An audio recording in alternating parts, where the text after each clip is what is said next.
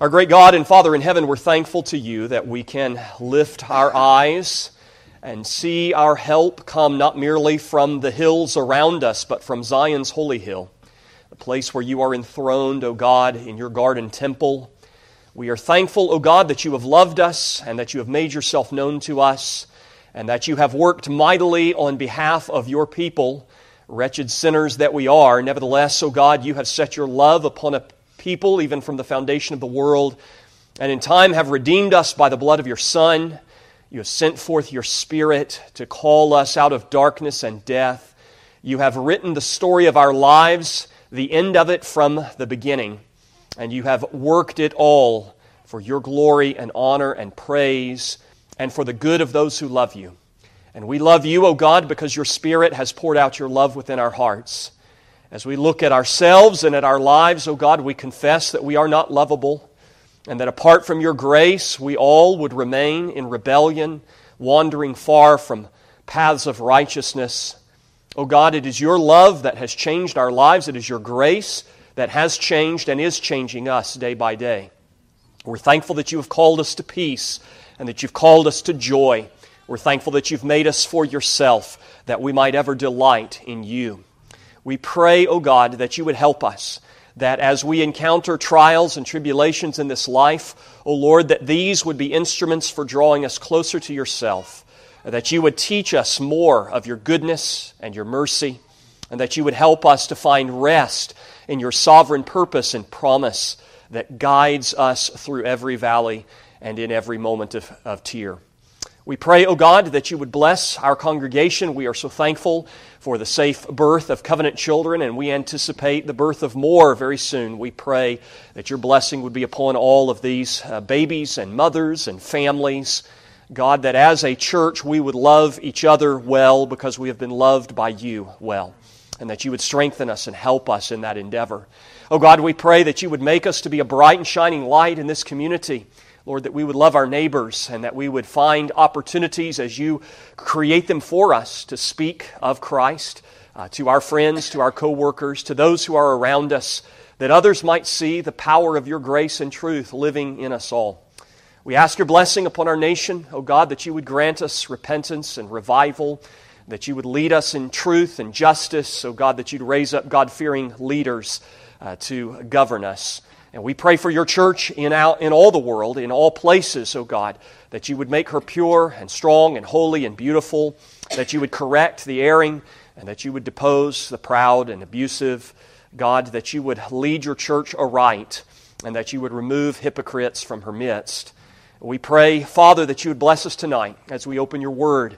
Lord, we do love your word, and we love this book of consolation that we are working our way through and the prophecies that you gave to Jeremiah. We pray that even as the uh, dream that you gave him was sweet to his soul, so it might be sweet to our ears and to our hearts this night, and that we would be encouraged and strengthened by the work of grace that you have and are and will ultimately accomplish in your Son, Jesus, who is the Christ, our Lord, Savior, and Redeemer, and in whose name we do pray.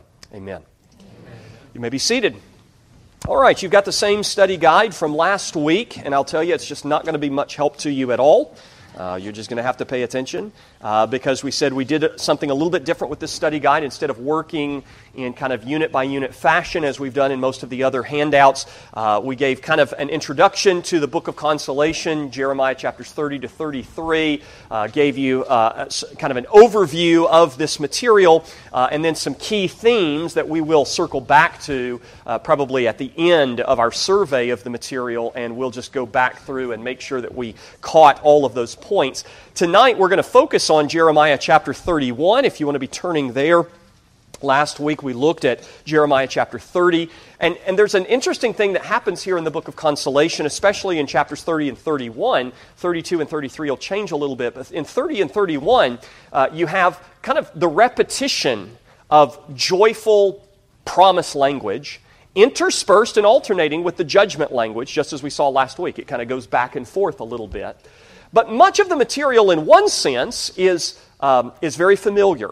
In, in other words, we, we don't have to go through verse by verse and unpack every single verse because a lot of what we're seeing is kind of said in multiple times in multiple ways uh, throughout this material in this recurring, echoing fashion.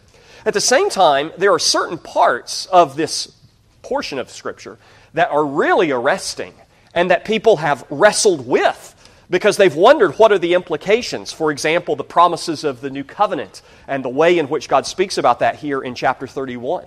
Uh, there are some textual issues that come up because this portion of Jeremiah's prophecy is quoted by the writer of the book of Hebrews in Hebrews chapter 8, and his use of it is a, really a fascinating puzzle. So we're going to take some time and work through some of those issues tonight, but I want to begin by just reading the entirety of chapter 31. It's a, it's a long section, but uh, uh, it's, a, it's a blessing to hear. So let's give our attention now to the Word of God, Jeremiah chapter 31. At the same time, says Yahweh, I will be the God of all the peoples of, uh, excuse me, of all the families of Israel, and they shall be my people. Thus says Yahweh, the people who survived the sword found grace in the wilderness, Israel, when I went to give him rest. Yahweh has appeared of old to me, saying, Yes, I have loved you with an everlasting love. Therefore, with loving kindness I have drawn you. Again, I will build you, and you shall be rebuilt, O Virgin of Israel. You shall again be adorned with your tambourines, and shall go forth in the dances of those who rejoice. You shall yet plant vines on the mountains of Samaria. The planter shall plant and eat them as ordinary food.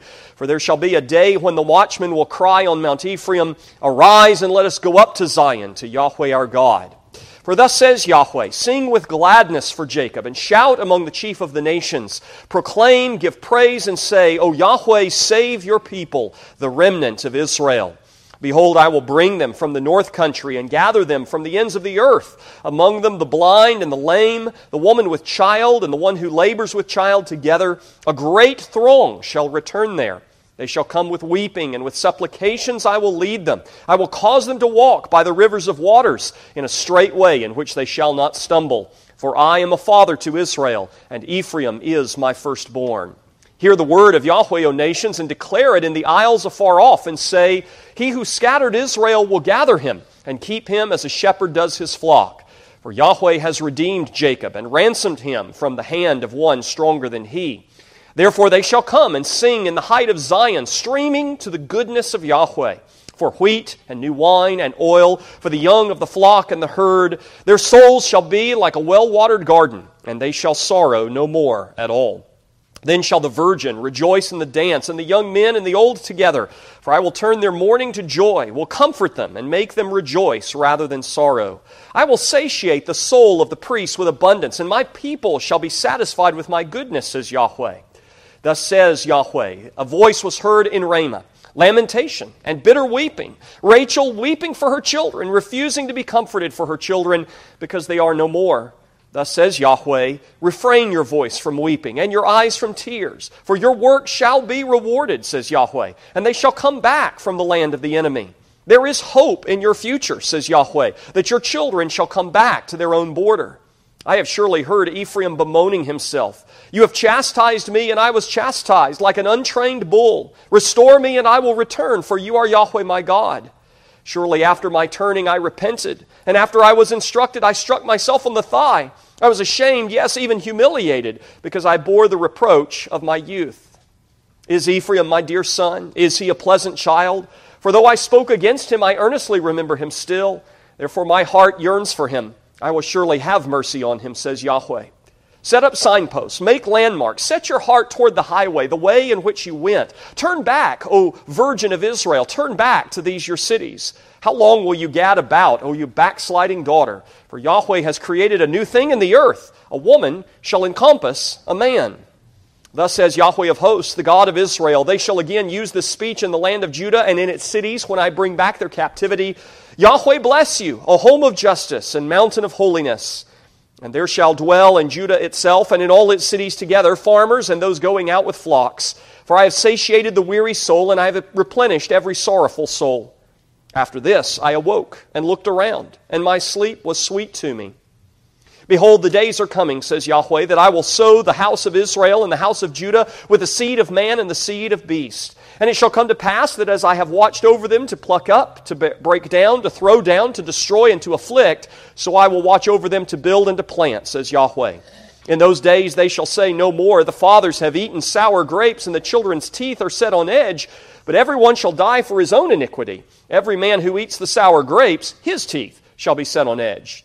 Behold, the days are coming, says Yahweh, when I will make a new covenant with the house of Israel and with the house of Judah, not according to the covenant that I made with their fathers in the day that I took them by the hand to lead them out of the land of Egypt, my covenant which they broke, though I was a husband to them, says Yahweh.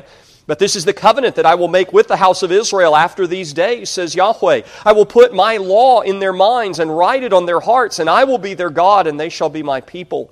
No more shall every man teach his neighbor and every man his brother, saying, Know Yahweh, for they all shall know me, from the least of them to the greatest of them, says Yahweh. For I will forgive their iniquity, and their sin I will remember no more. Thus says Yahweh, who gives the sun for a light by day, the ordinances of the moon and the stars for a light by night, who disturbs the sea and its waves roar. Yahweh of hosts is his name. If those ordinances depart from before me, says Yahweh, then the seed of Israel shall also cease from being a nation before me forever. Thus says Yahweh, if heaven above can be measured and the foundations of the earth searched out beneath, I will also cut, cast off all the seed of Israel for all that they have done, says Yahweh. Behold, the days are coming, says Yahweh, that the city shall be built for Yahweh from the tower of Hananel to the corner gate. The surveyor's line shall again extend straight forward over the hill Gareb, then it shall turn toward Goath and the whole valley of the dead bodies and of the ashes and all the fields as far as the brook Kidron to the corner of the horse gate toward the east shall be holy to Yahweh. It shall not be plucked up or thrown down any more forever. Now that's just a great chapter, right? Just everything in that chapter I think is fascinating.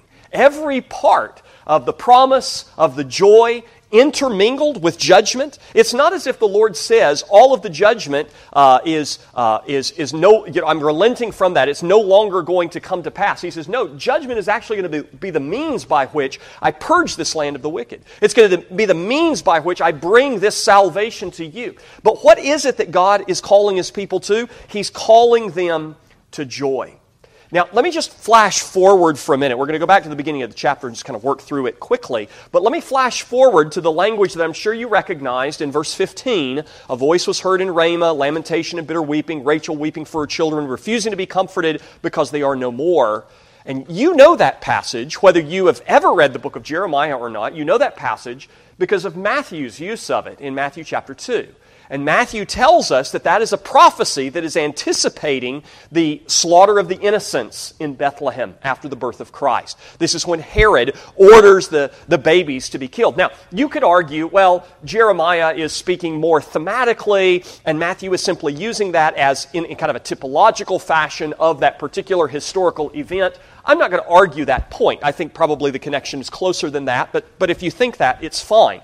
What I want you to notice, though, is that this prophecy, which Matthew locates in terms of fulfillment after the birth of Jesus, this prophecy in Jeremiah's mind, in the presentation that the Spirit makes in this prophecy, that prophecy is going to be fulfilled prior to the return from exile that Jeremiah is describing. Do you see that? Now, we've said this over and over and over and over in our study of the prophets. But the return from exile that is anticipated by the prophets is not primarily the return to the land that happens in the days of Zerubbabel, Ezra, and Nehemiah. And this is yet another reminder of that. That here is a prophecy that Jeremiah says is going to be fulfilled before the Lord brings back the people. Notice what he says in verse 17 Don't, don't weep, there is hope for your future that your children shall come back. Your children will come back to their own border. In other words, the return from exile that is in view in this book of consolation and that is in view more broadly in the entire body of the, the prophetic literature of the Hebrew Bible, that return from exile is going to happen after Rachel weeps for her children, which Matthew says is what happened when the babies were slaughtered by Herod in the districts of Bethlehem after the birth of Christ. You see that? The return from exile that's anticipated here, just as we saw last week with regard to the language of David coming and being their king, the return from exile is the coming of Messiah. It's the enthronement of Christ, it's the salvation that he brings. Now, one of the dangers here is that this passage gets read in kind of an over realized eschatology. And we're going to deal with this particularly with regard to the promise of the new covenant, but let me just mention it here for a moment because it's important in the first half of the chapter as well. Sometimes people might look at a passage like this and they think, well, obviously, that's talking about heaven. Didn't Jesus say, In this world you will have tribulation? Didn't Paul say we must through many tribulations enter the kingdom of God? Didn't Paul warn Timothy that all who desire to live godly in Christ Jesus will be persecuted? Yes, all of those things are in your New Testament scriptures. So all of this joy and this plenty and this peace and contentment, that must just, must just be talking about the eschaton, when we are in glory in the new heavens and earth. Well, obviously, the consummate experience of that is going to be in the eschatological land of glory, right? It's going to be in the new heavens and earth. But it seems, it seems to me, as you're working through this passage and other ones like it, that Jeremiah has something in mind that is a little bit nearer to us than that, that uh, consummation. He has in mind the blessings of the Messianic kingdom. He has in mind the joy and the peace and the satisfaction that God's people find under the rule and reign of Christ. And that doesn't mean that there are not trials and tribulations. It does not mean that we don't have to endure. It doesn't mean that we never weep. But it does mean that we are called, as the people of God right now, to joy. And we need to be diligent in appropriating that blessing. We need to be diligent in acting upon that promise, right? It's a promise, it's not an imperative, it's an indicative, but that's a promise that's to be claimed and that you're supposed to live in light of. You're not supposed to be sitting back, just like in your repentance. You're not supposed to sit back with your arms folded and say, well, whenever God wants me to be holy, He'll make me holy. Well, you're doing kind of the same thing if you're sitting back and saying, well, you know, when God wants me to be joyful, He'll make me joyful. Well, no, He's, he's brought to you the joy of the new covenant. He's brought to you the joy of the messianic kingdom. Now, act like that is true. And that's important as we work through the first half of this chapter. So notice, uh, coming back to the, to the very beginning, I will be God of all the families of Israel, and they shall be my people. Well, that's been the promise all along, hasn't it? That's been the promise that's kind of guided the Bible story, at least since the days of Abraham. I will be God to you and to your children. And yet, is that what it's looked like for some time leading up to Jeremiah's ministry? No. The northern kingdom of Israel has been destroyed, uh, deported by the Assyrians. They are scattered among the nations. They're never going to return in a, in a visible, physical, political sense and become a, a, a you know, a reconstituted political commonwealth. The southern kingdom of Judah has been led by wicked men and fools for a very long time, and they are on the brink of disaster. The Babylonians are literally besieging the city of Jerusalem at this time. We'll see in chapter 32, probably next week, that, uh, that at least that part of the book of consolation is received during the siege. Maybe the whole book is, uh, is uh, being revealed at the same time, we said last week. Uh, so it doesn't appear as if these are the people of God. It doesn't appear as if God is near to these people, but there is coming a time when that reality will be re emphasized and will be once again evident. Thus says the Lord. Verse 2 The people who survived the sword found grace in the wilderness, Israel, when I went to give him rest. The, the motif of the wilderness is fascinating uh, throughout Scripture, the way that it's described in the, uh, uh, the uh, historical narrative of the Old Testament, the way that it's then appropriated by the Psalms and the prophets, and then the way it's unpacked in the New Testament. Because the wilderness, you don't, nobody, nobody wants to be in the wilderness. It's not as if the wilderness is the Garden of Eden. It's not, right? It's where you go when you're cast out of the Garden of Eden. But the wilderness is a place of intimacy with God, it's a place of testing, it's a place of chastening but it's also a place of intimacy with God. In other words, you read the book of Deuteronomy, you look at the way in which God worked for the people during the time of their wilderness sojourn. You realize the ways that God fought for his people, protected them, delivered them from their enemies. And you say, well, he was killing an entire generation of Israelites. He was, in fact. And that was a blessing for the generation that remained. It doesn't really seem like a blessing for God to kill our parents and our grandparents, right? Well, when your parents and grandparents are unbelievers, it is, in fact, a blessing. God saves his people through judgment. He saves them by bringing them through the Red Sea and drowning the Egyptians. He saves them by destroying a generation of unbelievers and raising up a generation of faith that would ultimately conquer the promised land. Nobody wants to be in the wilderness, and yet the people who survived the sword found grace in the wilderness. What sword is in view here? It's not the sword of Egypt, it's not the sword of the Amalekites, it's not the sword of the Canaanites. What's now in view is the sword of the Babylonians that those who survive the sword of the Babylonians are going to be sent into the wilderness. You're going to be in exile for 70 years. But what are you going to find there? You're going to find grace. You're going to find rest. You're going to find the Lord in this intimate and covenantal way. The Lord appeared and said, Yes, I have loved you with an everlasting love. Therefore, with loving kindness, I have drawn you. Again, I will build you, and you shall be rebuilt. You shall again be adorned with tambourines. Go forth in dances. You'll plant vines, and you'll eat them. There will be a day when the watchman will cry, Arise and let us go up to Zion to Yahweh our God. This is a great day of restoration and rejoicing. This is a great abundance that is set before us. But what stands between Jeremiah's time and those blessings? Exile, destruction, the burning of the temple in Jerusalem, uh, the, uh, you know, the moral, spiritual, religious uh, chaos of the, of the, the second temple period, which we see, you know, Jesus interacting with the Pharisees and the Sadducees and just all of the division and the hypocrisy that was going on in the land at that time. All of that stands between Jeremiah and the fulfillment of these things. And yet the Lord describes this period as drawing his people with loving kindness, as loving them with an everlasting love. We need maybe a different way of thinking about the love of the Lord because we, we maybe tend to define that or uh, recognize that in more experiential ways. Say, well, when everything's going well, I know that God loves me. And when everything in my life is falling apart, God must not love me, right? You hear that in the mouth of, you know, carnal people. They'll say, well, somebody up there must love me or, or not, right? But the Lord describes His love and the drawing power of His love, drawing His people to blessing in the context of, of some very difficult history. And yet he's playing the long game. He's looking at the end of the story, not just at what is immediately before you, but what is ultimately for you. And remember that God, in writing this story, is not just writing your story, He's writing the story of His Son, He's writing the story of the King. And you and I are very minor characters in that story. Like, we're one of the elves at, you know, Rivendell that you never, you never even learn their name, right? like we're holding a tray of grapes, probably. We're, we're clapping politely when, when Bilbo is singing his songs, right? We're just, we're just not really important in this story. And that's okay. That's okay. We tend to think that the, the, the history of the world has got to be about me. Like the most important thing that's always happening in the world is me and my story and my life. God says, no, no. Do you know what I'm doing with this kingdom? Do you know what I'm doing through my son? Do you know what I'm doing with my people now? You, you are a part of that. You get to enjoy and receive and be blessed in relation to all of that. But, but you're not the main character in the story, right? You're not, you're not even really an important character in the story, but, but you are a character. And that's, and, and that's probably true in multiple ways for some of us, right? But that's, that's really good news. That's really good news. You've got to think about the long game. Instead of thinking about just your trials in this moment, You've got to think about the big picture. God is calling us to joy. He's calling us to the day when we will rise up and go to Zion to be with Yahweh our God. And so, verse 7, he says, Sing with gladness. Shout among the chief of the nations. Proclaim, give praise, and say, O Lord, save your people.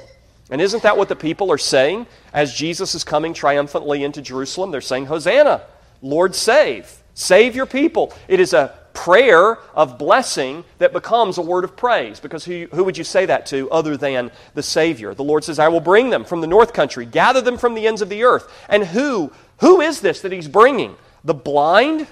The lame? The pregnant woman? The woman who is still having to work while she's ready to bear her children? They will come with weeping. These, this is a poor, bedraggled bunch. These are not the beautiful people of the earth. They are not the mighty, they're not the noble. They are pathetic in many respects. And they come with tears, and yet God leads them. I will cause them to walk by the rivers of water in a straight way in which they will not stumble, for I am a father to Israel, and Ephraim is my firstborn.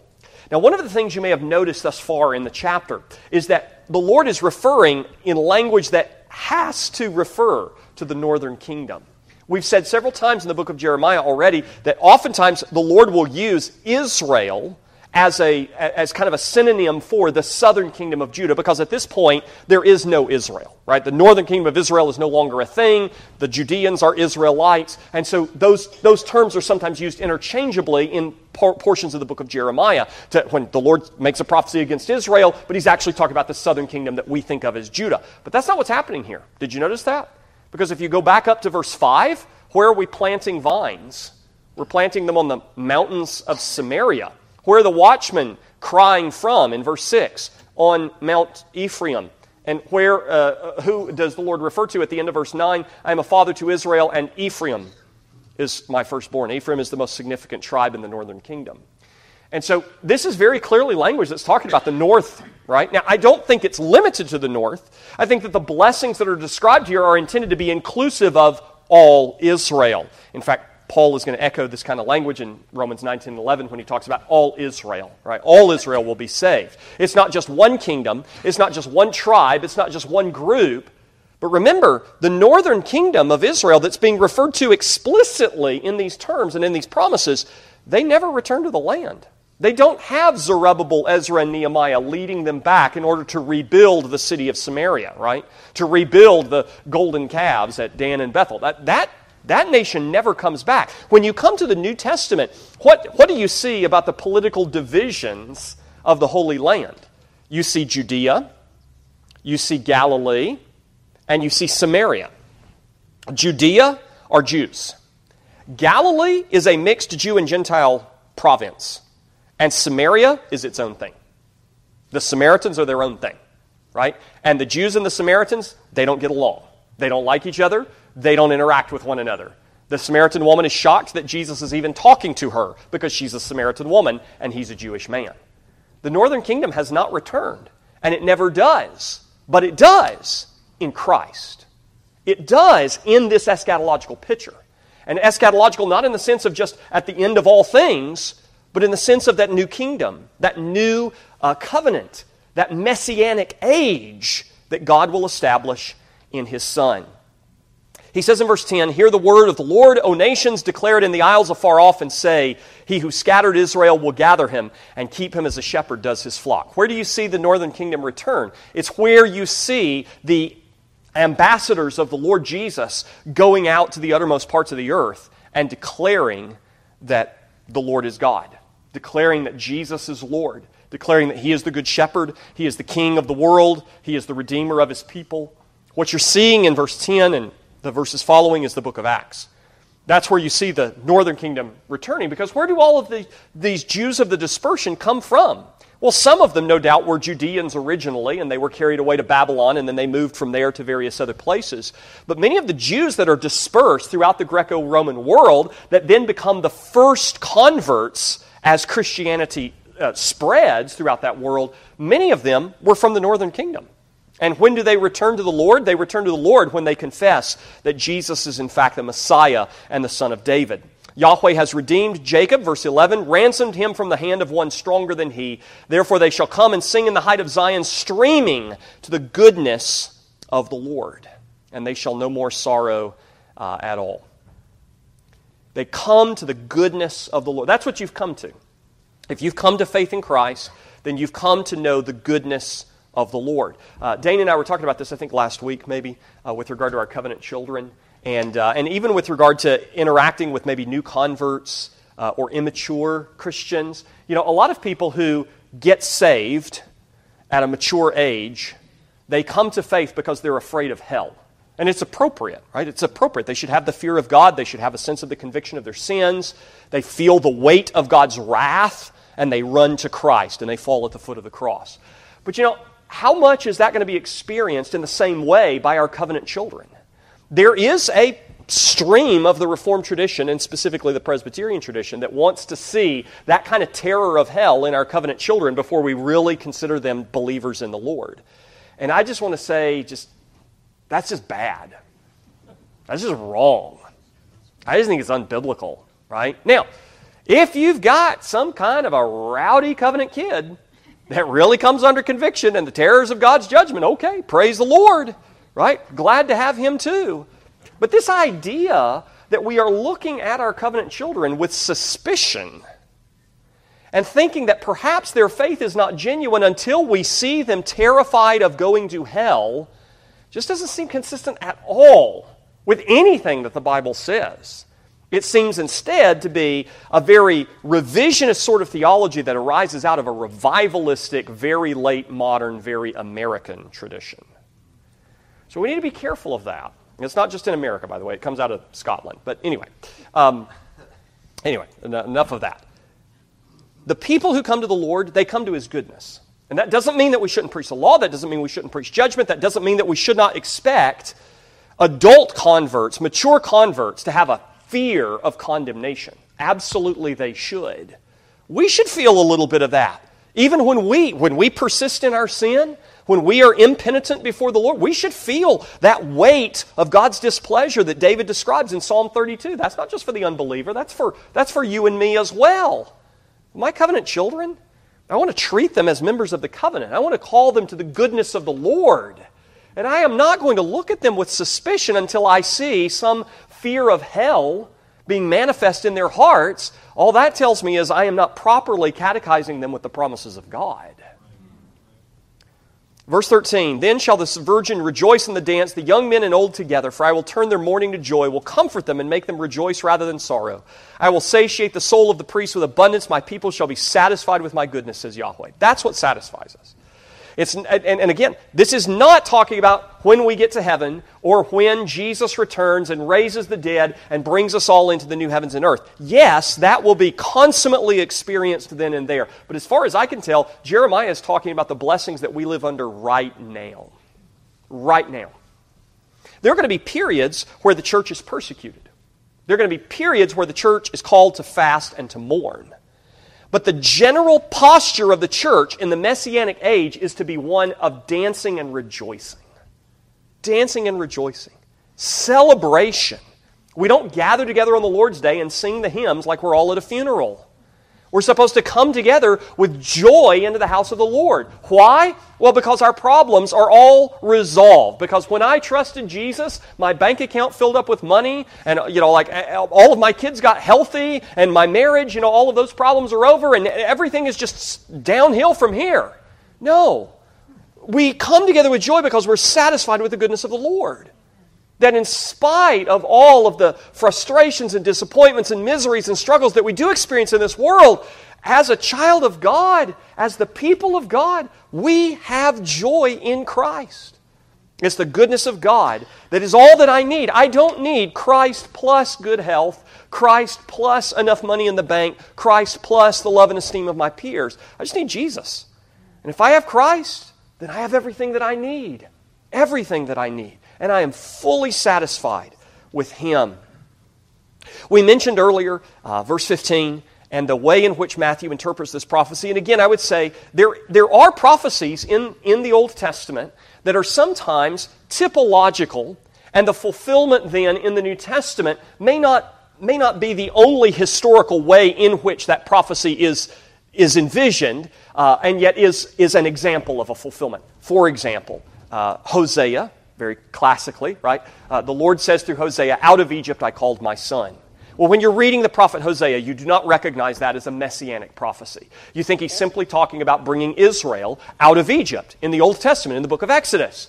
But Matthew takes that same prophecy and applies its fulfillment to Joseph and Mary and Jesus coming out of Egypt and returning to the land of Israel, to the city of Nazareth. Now, Uh, what are we supposed to make of that? Well, I, I, think it's reasonable to say Hosea is using this statement, this prophecy, in one, in one respect of Israel historically as he's preaching, and yet that has a typological fulfillment that just as Israel in the Old Testament was brought out of Egypt, so Jesus, the new Israel of God, is brought out of Egypt, right? I think that's perfectly fair to say. You could say the same thing here. You could say that the, the, the, women of Israel are weeping for their children because they've been slaughtered by the Babylonians, and yet there will be an, a return from exile beyond on the other side of that judgment. That, that, that seems reasonable, and yet Matthew tells us the ultimate fulfillment of that. And the really crucial fulfillment of it is when the infants are slaughtered at Bethlehem. Why is that so important? It's because now you know if that is being fulfilled, verse 17 is about to be fulfilled. That's, that's what Matthew is signaling. If we know where we are now in Jeremiah chapter 31, oh, wait, put, put a pin in it, because what comes right after that is the promise that the children are going to come back. And not just come back from the dead, but all of Israel is going to come back from the dead. God is going to bring resurrection to his people through the birth of the Christ child. Verse 18, I have surely heard Ephraim bemoaning himself. You've chastised me, and I was chastised like an untrained bull. Now, you'll notice what is said uh, right after the first line in verse 18, down through the end of verse 19, is Israel's response in their repentance. This is what repentance sounds like Lord, you chastised me, and I was chastised. I, I was like an untrained bull that needed to be chastised. Restore me, and I will return, for you are Yahweh my God. That's what the voice of repentance sounds like. Surely after my turning, I repented, and after I was instructed, I struck myself on the thigh. I was ashamed, yes, even humiliated, because I bore the reproach of my youth.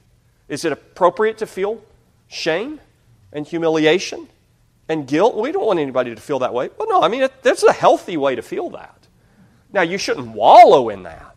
You shouldn't always feel that. That you should experience the shame and, and guilt and humiliation of your sin and then experience the joy and relief and comfort of God's love and forgiveness.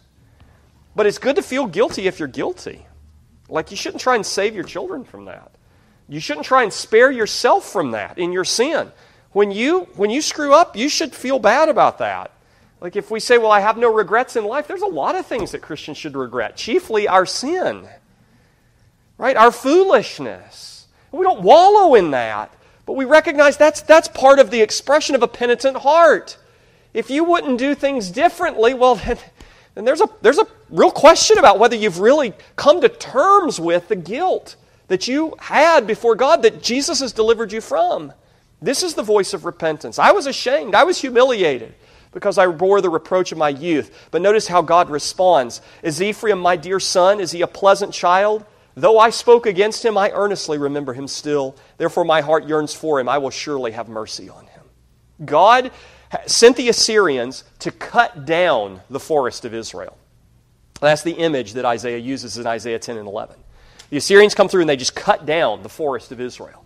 He destroys the northern kingdom, he deports them, he scatters them, and he never regathers them, never reinstitutes that political system. And so God must just hate Israel. He says, No, Israel's my son.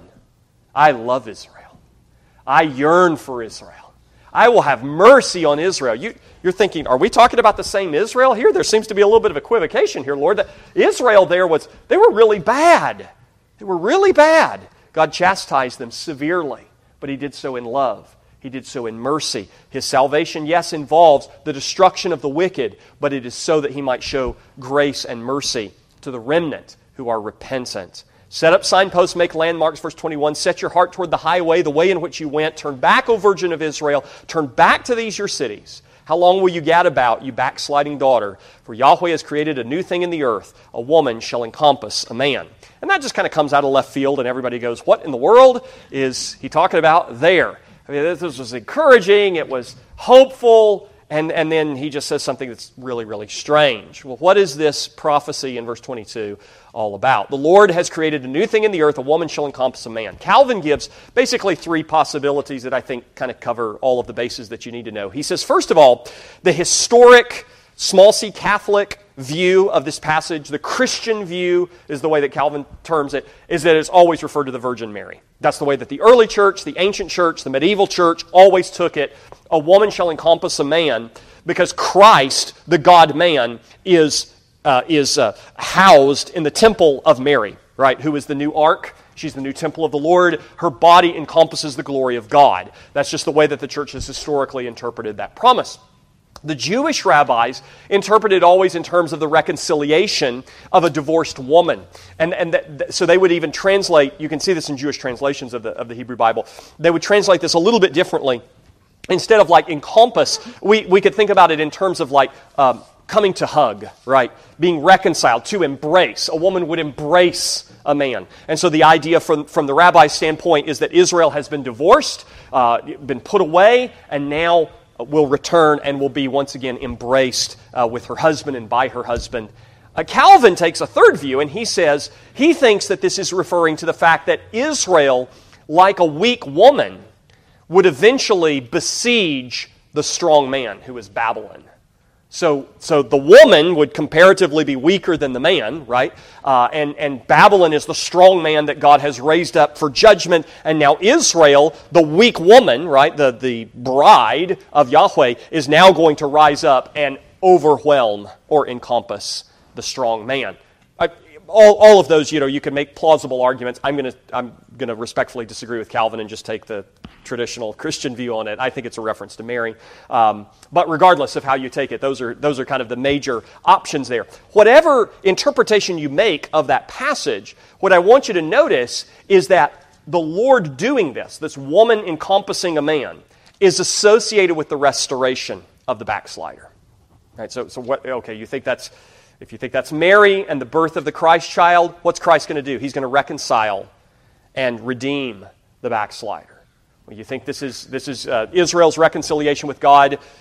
Yeah, a- absolutely, because Israel has backslidden and been divorced, and now God is going to bring them back. Or you take, you take Calvin's view, and the, and the weak is now going to become the strong and is going to overcome the persecutor.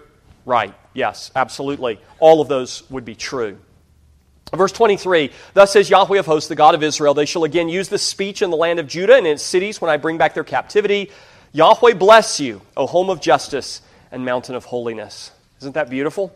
Uh, you see, uh, there's a whole theology of this that we need to, to trace out sometime, and maybe in a Sunday school class or something like that, but where you have these greetings. How do God's people speak to one another? They always use the name of the Lord, and they're actually taught to in the book of Deuteronomy. You're to bless one another in the name of the Lord. And so Boaz goes out into his fields and he says, Yahweh bless you, Yahweh be with you, and his servants say, Yahweh bless you, right? And that's just, that, that's just the form of greeting. Well, here what they will say as they come is, Yahweh bless you, a home of justice and mountain of holiness. And it's been a long time since Israel or Judah could be referred to in that way. There shall dwell in Judah itself and all its cities together farmers and those going out with flocks, for I have satiated the weary soul and replenished every sorrowful soul. Isn't that a beautiful thought? That God will satisfy the soul that is weary, and He will comfort those who sorrow he will wipe away every tear from their eyes, as Revelation 21 anticipates. And yet, that's already happening, in one sense, in the experience of the kingdom that we have today.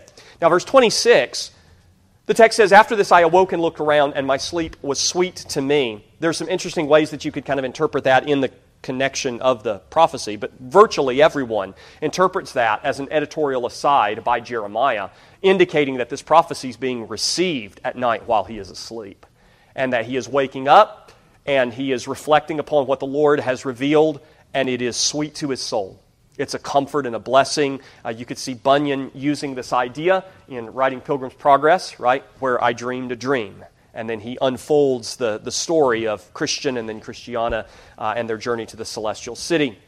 And then the revelation continues, verse 27 Behold, the days are coming that I will sow the house of Israel and the house of Judah with the seed of man and the seed of beast. The idea is that God has raised the fields, right? Not raised up, but like torn down. He's just absolutely devastated the land. He's plucked up, he's burned, he's cast off, but now he's going to sow the fields once again. Life is going to return to the land. The land flowing with milk and honey is once again going to flow. It's once again going to be a place of blessing. And in order to do that, he is sowing that land with his people, the house of Israel and the house of Judah, with the seed of man and beast. And then the proverb that you see there in verses 29 and 30, if you're familiar with the book of Ezekiel, you're already familiar with this proverb. This is something that both Jeremiah and Ezekiel refer to that was common apparently among the captives in the Babylonian exile. They would say it's unfair what has happened.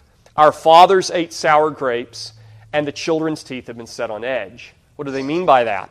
Young people, like Daniel, Hananiah, Mishael, and Azariah, I'm not saying that they themselves said these things, but young people like them are being carried away into exile, not really so much for the things that they did, but for things that their parents did, and their grandparents did, and their great grandparents did. And they're saying it doesn't seem fair that we are being punished by God in exile when we weren't the ones who actually broke the covenant with God. It doesn't seem just for God to do what he's done in this way. Now, what's the answer to that? Well, the answer is really back in chapter 24, and Ezekiel deals with it in his own way in a couple of places in his book. But, but in Jeremiah chapter 24, the parable of the figs really answers this. Because the Lord says, no, no, no, you've got this all wrong. The ones in exile are the ones I'm saving. The ones that are remaining behind in the land are the ones I'm going to destroy. In other words, exile is, yes, a chastisement, but it's a means of salvation. I'm going to save you through judgment. But the Lord says that proverb is ultimately going to be abandoned in the blessings that are about to come. Now, I've left myself about 11 or 12 minutes to deal with the thorniest text uh, in the chapter, so that's great time management on my part. Verse 31 Behold, the days are coming, says Yahweh, when I will make a new covenant with the house of Israel, with the house of Judah, not according to the covenant that I made with their fathers in the day that I took them by the hand to lead them out of the land of Egypt, my covenant which they broke, though I was a husband to them, says Yahweh. But this is the covenant that I will make with the house of Israel after those days, says Yahweh. I will put my law in their minds and write it on their hearts. I will be their God, and they shall be my people. No more shall every man teach his neighbor and every man his brother, saying, Know Yahweh, for they all shall know me From the least of them to the greatest of them, says Yahweh, for I will forgive their iniquity and their sin I will remember no more. Two important issues we need to deal with here. One is a theological one, one is a textual one. I'm going to deal with the theological one first. How is the new covenant new? The, this passage really is the difference between Reformed Baptists and Reformed Presbyterians, right? I mean, it, re- it really comes down. You could say, well, there's a, the, this passage over here and this passage. I mean, really, it comes down to how do we understand this prophecy? There is an idea that would say, no more shall every man teach his neighbor and every man his brother, saying, Know the Lord, for they all shall know me. That would interpret that to mean they all know me because they are all regenerate. They all know me because they have all individually, personally, every member of that kingdom, every member of that covenant has been born from above, which means that they're elect, which means that they're converted, which means that they're not in a baby carrier, right? Or at least if the baby in the baby carrier has been elect and regenerated by God, we don't know it yet. Right? We don't know it until they can profess faith. I would say that is an overrealized eschatology. And I would say that internally, the prophecy itself does not lend itself to that interpretation. Let's deal first of all with in what way the new covenant is new. And there's a lot that we could say about this, and there's a sermon that we preached on this a few years ago that you could look up on YouTube or Sermon Audio and deal with, deal with it in a lot more detail.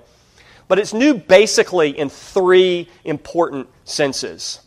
It's new in terms of the fullness of its promises.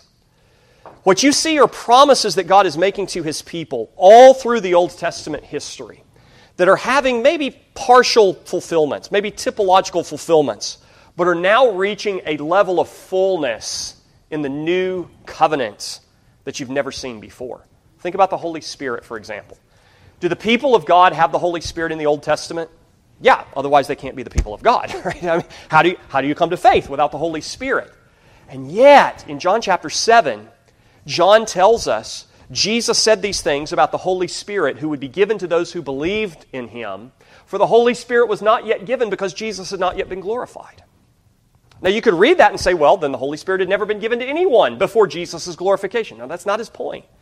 But his point is the fullness of that promise, the Holy Spirit being poured out on all flesh, every member of the church receiving the Spirit of God it's reaching a fullness that it's never reached before. And there are numerous examples of that greater fullness of the new covenant, both in the book of Hebrews and elsewhere. Secondly, the new covenant is new in terms of the extent of its application. In the Old Testament, the covenant of grace was administered primarily to the people of Israel, to the biological descendants of Abraham. And that doesn't mean that no Gentiles were saved. It doesn't even mean that Gentiles were not brought into the nation of Israel. We see that happening a number of times in the Old Testament. But in the New Testament, we see something very, very different, don't we? We see global evangelization. We see to the Jew first and also to the Greek. We see not only the men receiving the covenant sign, but the women also receiving the covenant sign. We see, and don't misunderstand this word, a more egalitarian administration of this covenant. I don't mean that in the sense of the like social progressives, right? But but a more egalitarian in the sense of a more equal distribution, less hierarchy, less exclusivity, and more global encompassing of people from among all nations, regardless of their status, regardless of their sex, regardless of their class. And it's new in terms of its consummation of the former types. What you have in the New Testament is the reality that was only signified before. This is a major part of the book of Hebrews. Hebrews is saying everything in the Mosaic system, everything in the Mosaic economy, from the very construction of the tabernacle and the furniture that was put in it, was all a type and shadow pointing ahead to the reality that we have in Christ. So there, you would go through the holy place and enter through a veil into the most holy place, and never without blood, and only just the high priest on behalf of all the people. But now, Jesus has torn open the veil, which is his flesh. And he's taken his own blood inside, and he has brought us with him in his train. He's brought us into the most holy place behind him. So everything that the Old Testament is foreshadowing is ultimately being consummated and fulfilled in this new covenant. How is it not new? It's not new in applying real salvation to the people of God. This is a mistake that gets made frequently. It was made a lot in the churches I grew up in. They would say people in the Old Testament weren't, weren't technically forgiven of their sins until Jesus died, right? That their sins would be rolled forward every year at the Day of Atonement. There would be a reminder of those sins, and they would just kind of roll it forward, roll it forward, roll it forward until Jesus finally pays for it all. But that's, that's to misunderstand some really important things in Leviticus chapter 16 and in Hebrews chapters 9 and 10. No, Hebrews chapter 9, verse 15 says that Jesus' work flows forward and backward in time. That he is the he provides redemption for the transgressions under the first covenant, yes, but he actually applies that prior to his being offered as the Lamb of God. Because what does Leviticus chapter 4 say? It says, When you offer the sin offering, the priest will make atonement for your soul, and you will be forgiven. Then, there, not 2,000 years later. Right then, right there. So the new covenant is not new in terms of applying actual salvation. It's not new in terms of having Christ be the effectual Savior and mediator. Nobody's saved by law in the Old Testament. Nobody's saved by Moses. Nobody's saved by the blood of bulls and goats. They're saved by Christ. But there's two other things that are not new, and this is important. The new covenant is not new in terms of having an external and internal administration. And we've said this is really the key to wrestling with this point. It's not new in terms of the external internal administration because what do you see? You see in the Old Testament, you say, well, the, the people of God are defined biologically, they're defined, defined nationally, they're defined politically, so there are a lot of hypocrites in the camp. Well, I would argue, yeah, there are a lot more hypocrites in the camp because what do you see in the New Testament? Nobody gets baptized because of biology. Have you noticed that? Nobody in the church gets baptized because of biology. You might have thought differently, but nobody in, the, in this church gets baptized because of biology. Because here is a, here's a family that has a child that they've adopted, and what do we do? The parents come forward and say, We believe in Jesus, and we baptize the child. And we don't baptize the children of a person who doesn't believe, even though their great great grandfather was a Christian. Nobody gets baptized because of biology. The people who are the people of God, who belong to the kingdom of God, belong because they believe. They belong through faith. And so, yeah, in the Old Testament, where it's just simply a matter of biology and national identity, there are a lot of hypocrites in the camp. But what do you see in the New Testament? You see Jesus saying, I am the vine and you are the branches, and the van- branches that don't bear fruit will be cut off and burned. Wait, wait a second. The Jeremiah said everyone in the new covenant knows the Lord. Well, they do. They do. And they don't. They do and they don't. Romans chapter 1 says everyone knows the Lord by the works of creation and providence, and that some people suppress that truth in unrighteousness. So, yeah, d- does, does this promise mean what it means? Absolutely, 100%. Yes. You are not a Christian simply by virtue of your biology, but through faith. And yet, Jesus says there are going to be branches that don't bear fruit and are cut off and burned. Paul says the same thing in Romans chapter 9. In Romans chapter 11, branches cut off for unbelief and grafted on through faith. He warns the Galatians in Galatians chapter 5 that you can fall from Christ. You can fall from grace. You can be severed from Christ by turning back to the law. The Hebrews writer, Hebrews 6, Hebrews 10, you know these passages very well. We talk enough about them, right? People once enlightened, tasted the heavenly gift, partaken of the Holy Spirit. Wait a second. Do apostates and hypocrites partake of the Holy Spirit? Well, according to the Bible, they do. Are they sanctified by the blood of the covenant? According to Hebrews 10, they are. Are false teachers who are reprobates consecrated so that Christ is their master? According to 2 Peter chapter 2 verse 1 they are. Yeah, there's an external administration. Do they do they know the Lord? Yeah, they do. Do they know him savingly? No, they don't. Do you see that? What I, I, don't want you to walk away and say, well, what Pastor Joel basically said is that the promise that Jeremiah makes, or that the Lord makes through Jeremiah here, doesn't really mean what it means. It means exactly what it means. But this is the point that the New Testament makes is that the unbeliever who was once a member of the church knows the Lord, and he's leaving what he knew. He was never elected unto salvation. He was never truly justified. He never had saving communion with Christ. But he was sanctified by the Spirit sanctified by the blood of Jesus, served Christ as Lord, knew the Lord. And Peter says it would be better if he had never known the truth than having known to turn away. 2 Peter chapter 2 verses 20 to 22. Ultimately, John tells us, they were not of us because if they had been of us they would have continued with us. 1 John 2:19. And that brings us to the last thing. How is it not new? The new covenant's not new in its inclusion of covenant children. And this I want to just prove to you by three Old Testament proof texts, and then I'll, I'll reference some New Testament stuff. But if you're here in Jeremiah, just look a page or two over at Jeremiah 32, verse 38. You're still in the book of consolation, you're still in the same context, the same promises. In fact, you'll see the same language that we've been reading in chapter 31 all night Verse 38 of Jeremiah 32 says, They shall be my people, and I will be their God. Then I will give them one heart and one way, that they may fear me forever, for the good of them and their children after them. And I will make an everlasting covenant with them, that I will not turn away from doing them good, but I will put my fear in their hearts, so that they will not depart from me. And who is the promise to? Well, as Peter says in Acts chapter 2, it's to you and to your children.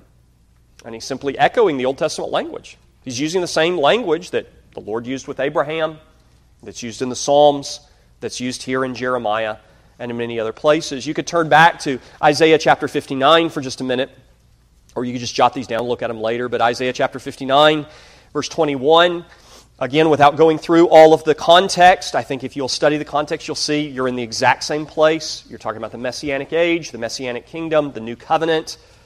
For example, verse 20 says, The Redeemer will come to Zion and to those who turn from transgression in Jacob, says Yahweh, As for me, says Yahweh, this is my covenant with them. My spirit who is upon you, and my words which I have put in your mouth, shall not depart from your mouth, nor from the mouth of your descendants, nor from the mouth of your descendants' descendants, says Yahweh, from this time and forevermore. New covenant, what's the promise? The Spirit will be with you, and God's law will be in your mouth, and in your children, and in your grandchildren. And you need to believe those promises, by the way instead of saying, well, you know, may, maybe my kids are going to be the kids that aren't, aren't believers, because we all know that that sometimes happens. Well, yeah, it does happen, and, and you need to act like a believer and believe that your children belong to God because He says they belong to Him, and that His Spirit is in them because He says He's in them, and that His law will be in their mouth, and then raise them accordingly. You need a parent like these promises are true. And then Ezekiel 37, just to give you one more of many. Ezekiel 37, verse 24. Again, same context, new covenant, messianic age.